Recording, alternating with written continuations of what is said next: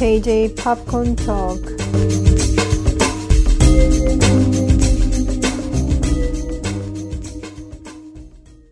안녕하세요. JJ Popcorn Talk의 제이미입니다. 오늘은 니콜라스 케이지가 주연을 한 The Unbearable Weight of Massive Talent 한국 제목으로는 참을 수 없는 무게의 미친 능력이라고 합니다. 이 작품이 미국에서는 4월 22일 날 개봉을 했었는데요. 이 작품이 미국에서 South by Southwest라는 영화제에서 처음 소개된 다음에 굉장히 화제가 돼서 계속 buzz가 있었던 소문이 퍼지던 그런 영화거든요. 그래서 트레일러가 예고편이 처음 나왔을 때도 사람들이 관심이 되게 많았어요. 그래서 개봉했을 때 좀 흥행이 되지 않을까 뭐 이런 기대를 했었는데 흥행은 그렇게 되지는 않았지만 그래도 상당히 재미있는 영화였습니다. 생각을 해보세요. 니콜라스 케이지가 극 중에서 자신을 연기를 하는 그런 영화거든요. 말하자면 굉장히 메타한 그런 영화라고 할 수가 있겠는데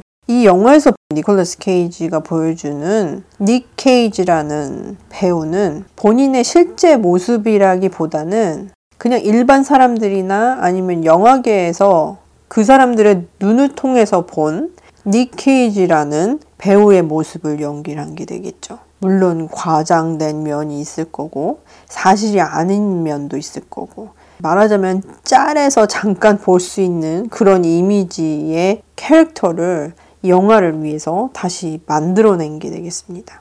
그래서 이 작품을 감독한 사람은 탐 고미켄이라는 감독이고요. 이 감독이 케빈 이튼이라는 작가하고 둘이서 같이 이 작품 썼는데 둘이 친구인가 봐요. 그런데 이 둘이 니콜라스 케이지를 굉장히 좋아하는 거지. 진짜 팬이에요. 그래서 니콜라스 케이지가 여지까지 되게 다양한 장르의 영화에 많이 출연을 했었는데 이 영화를 집대성할 수 있는 여러 가지 장르를 함께 모아서 니콜라스 케이지라는 영화 배우의 커리어를 기념을 하는 그런 작품을 만들고 싶었었대요. 그래서 이 영화를 썼는데 생각을 해보세요. 니콜라스 케이지가 출연을 할지 말지도 잘 모르는데 이거를 screenplay로 썼다는 거잖아요. 각본으로. 모험을 한 거죠. 이 두 사람이. 그래서 다 완성을 한 다음에 니콜라스 케이지 측에 계속 offer를 보냈었나 봐요. 출연을 해달라고. 근데 세 번인가 네 번 계속 거절을 받은 거지.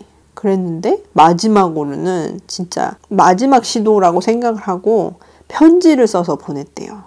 자신들이 진짜 니콜라스 케이지라는 배우를 진심으로 사랑하는 그런 영화 팬이고 당신의 커리어를 기념해 줄 만한 그런 작품을 썼으니 고려를 해 달라 이러고서 이제 진심을 담아서 편지를 썼더니 니콜라스 케이지가 오케이를 한 거죠. 그렇게 해서 완성이 될 수 있었던 영화라고 합니다. 잠깐 이 영화의 줄거리를 보자면은 닉 케이지는 할리우드에서 잘 찾지 않아주는 배우가 된 거예요. 그래서 배역을 위해서 다른 감독들도 만나고 그러지만 출연까지는 성사가 안 되는 거지. 그리고 10대 딸이 있는데 부인과는 헤어져가지고 부인이 딸을 키우고 본인은 호텔에서 묵고 있는데 이 호텔 비용이 장난이 아닌 거예요. 근데 이 비용을 낼 만한 그런 돈도 없는 거야, 지금.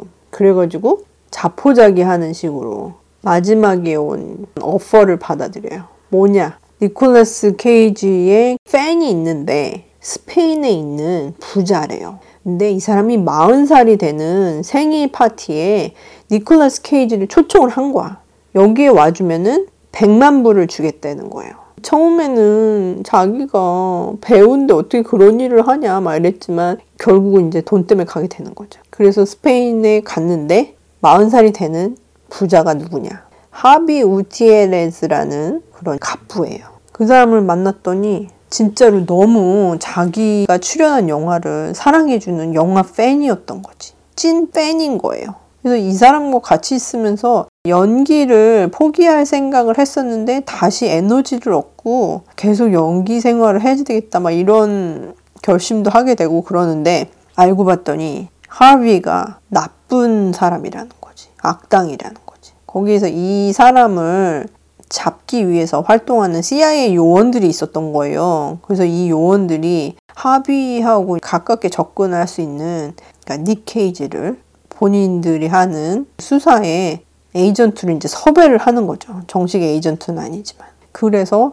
얽히고 설키게 되는 그런 내용을 담았습니다. 근데 이 영화가 거의 buddy movie라고 해도 될 것 같아요. 니콜라스 케이지하고 하비 역할을 맡은 페드로 파스칼이 이 합이 너무 잘 맞는 거예요. 브로맨스라는 단어를 굉장히 여기저기다가 너무 많이 쓰는 경향이 있거든요, 지금은. 하지만 이 경우는 진짜 브로맨스예요. 그래서 니케이지하고 하비가 서로 대화하는 내용이나 아니면은 함께 행동하는 그런 이야기들이 진짜로 너무 재미가 있는 거예요. 영화 자체의 스토리 라인이나 아니면 CIA 첩보 그런 내용을 빼고서라도 이 둘이 처음부터 끝까지 영화에 대해서 서로 얘기를 하는 것만 가지고 영화를 만들었어도 너무 재밌을 것 같다는 생각이 드는 거지. 그래서 이 두 사람의 합이 일단 맞으니까 이 영화를 보면서 키득키득거리면서 웃는 장면들이 여기저기 너무 많고 그다음에 진짜 눈물 날 정도로 그렇게 웃기는 장면들도 있거든요. 그래서 보면서 막 사람이 그렇게 많은 데서 보진 않았지만 여기저기에서 막 피식피식 웃음이 터져 나오는데 사람들이 서로 이렇게 힐끔힐끔 쳐다보면서 그렇게 처음에는 조금씩 웃기 시작하다 나중에는 난리가 난 거예요, 사람들이 다.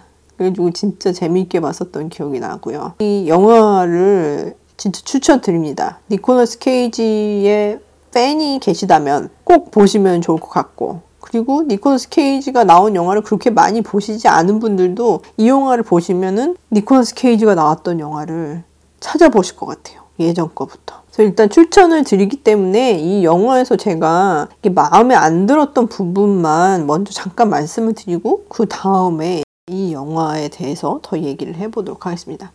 일단 안 좋은 게 뭐냐? 예고편. 예고편 보고 이 영화에 관심을 갖게 된 사람이 많아졌다고 제가 말씀을 드렸잖아요. 저도 그런 사람 중에 하나였거든요. 근데 이 예고편은 너무 많은 걸 보여준 거예요. 그래서 팟캐스트 에피소드를 먼저 들으시는 분들이 있다면 예고편을 보시지 않았으면 절대로 예고편 보지 마십시오. 그러고 그냥 보세요. 그러면 훨씬 더 재밌습니다. 예고편에 중요한 장면들이 너무 많이 나온 거야. 이거 스포일러예요, 완전히. 그래서 예고편을 이렇게 만들면 안 되지. 아무리 사람을 끌어들이려고 그래도 그렇지. 중요한 장면을 그렇게 보여주면 어떡해. 그래서 예고편 아직 못 보신 분들 계시면은 그거 보지 마시고. 그리고 예고편에 되게 반가운 노래가 나오거든요. 블랙핑크의 Kill This Love라는 노래가 삽입곡으로 나와요. 그래서 기대를 했어요. 영화를 보면서도. 이 노래가 나올 것인가? 안 나와. 트레일러에만 나왔어, 이 노래가. 극 중에서 나왔으면 얼마나 좋았을까 하는 생각이 들어요. 또 뭐 이 영화 소개할 때 터르스의 해피 투게더라는 노래도 나오고 그러거든요. 그 노래도 안 나요. 그래서 이 노래들이 영화 삽입곡으로 들어갔으면 얼마나 좋았을까 하는 생각이 드는 게 좀 아쉬웠고요. 그리고 니케이지가 CIA 수사에 이제 공조를 하게 된다는 그런 내용이 있다 그랬잖아요. 근데 그 CIA 플랫이 그렇게 잘 된 게 아니에요. 그래가지고 뭐 있기는 있어야지 영화가 전개가 되려면은 그런 컨플릭트가 있어야지 되긴 하는데 이게 조금 CIA 에이전트들의 얘기가 그렇게 잘 표현이 되지는 못했기 때문에 조금 아쉬움이 났고 그러니까 에이전트로 나온 그 두 배우들이 있거든요. 비비안 역할로 나온 티파니 해리 씨가 있고 마틴 역할로 나온 아이크 베린홀스가 있는데 이 두 배우들이 재밌는 대사를 하는 내용이 있는데 그게 다 트레일러에 있어. 아, 그래가지고, 그거 보면서 진짜 짜증나더라고. 그 뒤에 막 이렇게 더 이어서 재밌게 할 수 있는 그런 대사들이 쭉 이어졌었으면 뭐 트레일러에 그 잠깐 나온 건 상관이 없는데 제일 재미있는 내용을 트레일러에 넣어놨더라고요. 그래가지고 너무 화가 나는 거지. 그 아무것도 모르고선 그냥 그 영화를 봤으면은 진짜 더 재밌을 것 같다는 생각이 들었어요. 그 정도가 마음에 안 드는 거였고 나머지는 다 좋은 거예요. 특히 하비 역할을 맡은 찐팬 역할을 맡은 페드로 파스칼은 Disney Plus에서 Mandalorian에서 주연을 맡은 배우거든요. 근데 연기를 워낙 잘하고 그리고 되게 serious한 그런 시리즈나 영화에 계속 출연을 해왔었거든요. 왕자의 게임, 뭐 Game of Thrones 그거나 아니면은 Narcos 뭐 이런 데에 나왔었기 때문에 상당히 진지한 역할을 많이 했던 배우인데 여기서 너무 코미디 연기를 잘하는 거야. 그래가지고 이 사람이 이렇게까지 연기 폭이 넓었었나 막 이런 생각이 드는 거예요. 근데 약간 힌트를 얻었었던 게 페드로 파스칼이 어스카 아이삭하고 굉장히 친한 친구거든요. 그래서 둘이서 가끔 인터뷰를 같이 하는 거를 볼 수 있었는데 서로 장난하느라 질문 내용을 대답을 잘 못할 정도로 그렇게 장난을 치더라고 서로. 그래서 거기에서 약간 코믹 타이밍이 좀 있을 것 같다는 생각을 했지만 이렇게 이 영화에서처럼 그렇게 잘할 줄은 모르는 거지.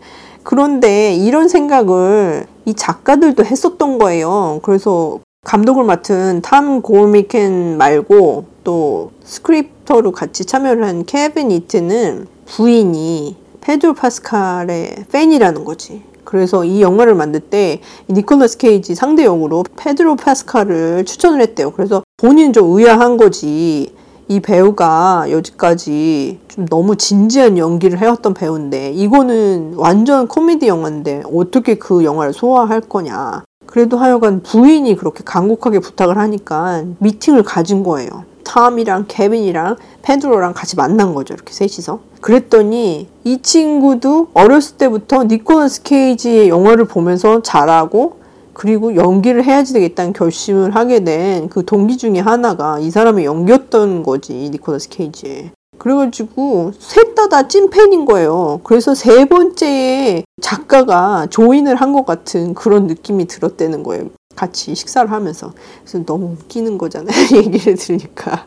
거기다가 니콜라스 케이지가 두 작가들이 쓴 편지를 보고 마음을 바꾸고 출연하기로 결심을 했는데 솔직히 말하면 케빈 이튼은 screenplay를 쓰기는 했지만 니콜라스 케이지가 출연을 안 하게 돼도 니콜라스 케이지랑 이 영화에 대해서 같이 논의를 하면서 식사를 함께 한 끼라도 할 수 있었으면 소원은 다 풀었을 거라는 그런 얘기를 하더라고요. 그 정도로 팬이었던 거예요. 근데 처음에 니콜라스 케이지가 이 영화에 출연을 결정하기까지 조금 힘들었던 게 뭐냐면은 일단 자기 이름을 걸고 실제 자신은 아니지만 자신의 이미지를 가지고 표현을 해야지 되기 때문에 혹시 가족들이 창피하게 생각하지 않을까 하는 생각이 좀 우려가 들었었고 그리고 또 본인을 이렇게 좋아해주는 감독을 만족시키지 못하면 어떡하나 뭐 이런 우려도 있었대요. 거기다가 자기가 자기 자신을 연기를 해야지 된다고 하니까 다른 역할에 비해서 발가벗은 듯한 느낌도 굉장히 심했다고 합니다. 그래서 출연 결심을 하기가 쉽지가 않았었는데 솔직히 말하면은 아직까지도 회복 중이라는 그런 이야기를 어떤 인터뷰에서 하더라고요. 그래서 충분히 이해가 가요. 솔직히 그렇잖아요. 자기가 영화 배우긴 하지만 자기 자신을 영화에서 자기가 연기를 한다. 생각하기만 해도 조금 막 이렇게 오그라들 것 같고 잘못하면은 완전 챙피를 당할 만한 그런 작품이 될 텐데 이 영화는 그렇지가 않거든요. 너무 재밌고 니콜라스 케이지를 진짜 그동안에 좀 안 좋게 생각했던 부분이 있었다고 해도 다시 이 사람의 영화에 대한 열정을 확인할 수 있는 그런 계기가 되지 않을까 하는 생각이 드네요. 특히 이 극 중에서 니콜라스 케이지가 80년대 말, 90년대 초에 너무 이제 하이퍼하고 본인의 끼를 주체하지 못하는 그런 인터뷰 내용들이 나오고 그런 적이 있었거든요. 그러니까 그때 이미지를 가지고 닉 케이지가 본인이 앞으로 어떻게 해야지 될지에 대해서 고민을 하고 있을 때 본인의 젊었던 모습이 이렇게 나타나는 거예요. 그래서 이제 둘이서 막 대화를 하고 막 이런 장면들이 나오는데 그것도 이제 당사자가 하고 나중에 컴퓨터 그래픽으로 좀 젊어 보이 고친 거죠 화면을 그 두 개를 다 연기를 해야지 되잖아요 그 연기를 할 때도 니콜라스 케이지가 직접 자기가 더 아이디어를 내서 그 장면들을 더 많이 바꾸고 여러 가지 시도를 하고 그랬다고 그래요 그래서 감독이랑 작가랑 스탭들이 너무 감동하고 고마워가지고 어쩔 줄을 몰랐다고 그러더라고. 결정하기까지가 어려웠던 거지. 결정하고 난 다음에는 최선을 다한 거지. 본인이 아이디어를 낸 것도 상당히 많았고, 더 시도를 여러 가지를 상당히 많이 하고, 그리고 같이 출연을 한 배우들한테도 서로 영화를 좋아하는 사람들이 만나서 그런지 분위기가 너무 좋았었다고 그러더라고요. 실제로는 니콜라스 케이지가 딸이 없는데 이 작품에서는 딸 하나가 있는 걸로 나오거든요. 그래서 극 중에서도 딸로 나왔지만 세트장 셋업하느라고 이렇게 시간이 걸리고 그러면은 시간이 많이 남거든요. 영화 촬영할 때는. 그때도 대화를 상당히 많이 하고 부모님처럼 잘 자기를 챙겨줬다고 그래요. 그리고 딸 역할을 한 배우가 호러 영화를 되게 좋아한다고 그러니까 다케시 미게 감독의 오디션을 또 추천을 해줬다고 그러더라고요. 그래서 시네마에 대한 그런 토론도 많이 하고 여러 가지 많은 자신이 가지고 있는 경험이나 지식들을 다른 어린 배우들한테 많이 나눠주는 그런 타입이라고 합니다. 그래서 사람들이 그 니콜라스 케이지를 조금 폄하한 적이 있었어요. 그 중에 저도 포함이 되기도 해요. 왜냐면은 끊임없이 영화를 만들거든요, 니콜라스 케이지가. 그럼 그 중에 당연히 좋은 영화는 많진 않을 거 아니에요. 그렇게 지속적으로 영화를 찍어대면은 안 좋은 영화가 훨씬 많으니까 아, 그런 생각도 하죠. 아니 왜 구태여 왜 저런 영화에 나오지? 뭐이 이 영화는 왜 나왔을까? 막 이러면서 좀 이해가 안 간다. 이 사람은 이게 돈이 그렇게 필요한가? 막 이런 생각도 들고 그랬었는데 이 사람의 인터뷰를 들어보니까 자기는 돈 때문에 뭐를 결정을 하는 적이 없다고 그러더라고요. 그냥 같이 찍는 사람들이 마음에 들면 한대요. 근데 그 사람들이 마음에 드는 이유는 딱 하나. 영화를 사랑하는 사람들. 그런 사람들이랑 같이 작업을 하는 거를 좋아하고 영화를 만드는 그 행위 자체를 즐긴다고 그러더라고요. 그 중에서 평을 잘 받은 영화가 있는 것도 있고 어, 못 받은 영화도 있지만 다 같은 자기 자식들 같은 그런 작품들이라고 그렇게 얘기를 하는 거예요. 아 그 얘기 들으면서 아, 저 사람이 저런 생각을 하고선 계속 여지까지 영화를 촬영을 했었구나, 이렇게 알게 되니까, 음, 지금까지 봤던 영화들을 다시 보게 되는 그런 계기가 되지 않았나, 이런 생각이 드네요. 그래서 어떤 인터뷰에서는 이번 이 참을 수 없는 무게에 미친 능력, The Unbearable Weight of Massive Talent하고 같이 볼 만한 그런 니콜라스 케이지의 영화를 추천을 해달라 뭐 이런 질문들도 많이 하더라고요. 근데 거기에서 니콜라스 케이지는 뭐라고 대답을 했었냐면 작년에 제가 최고의 영화 중 하나로 뽑기도 했었죠. Pig라는 영화가 이제 한국에서도 개봉된 걸로 알고 있는데 Pig를 뽑았고 그 다음에 리빙 라스베가스하고 Bring Out the Dead를 뽑더라고요. 그게 자기가 가장 좋아하는 영화들이래요. 그런데 지금 이 영화하고 pairing을 해서 보기 좋을 만한 영화는 또 다른 영화들을 얘기를 하더라고요.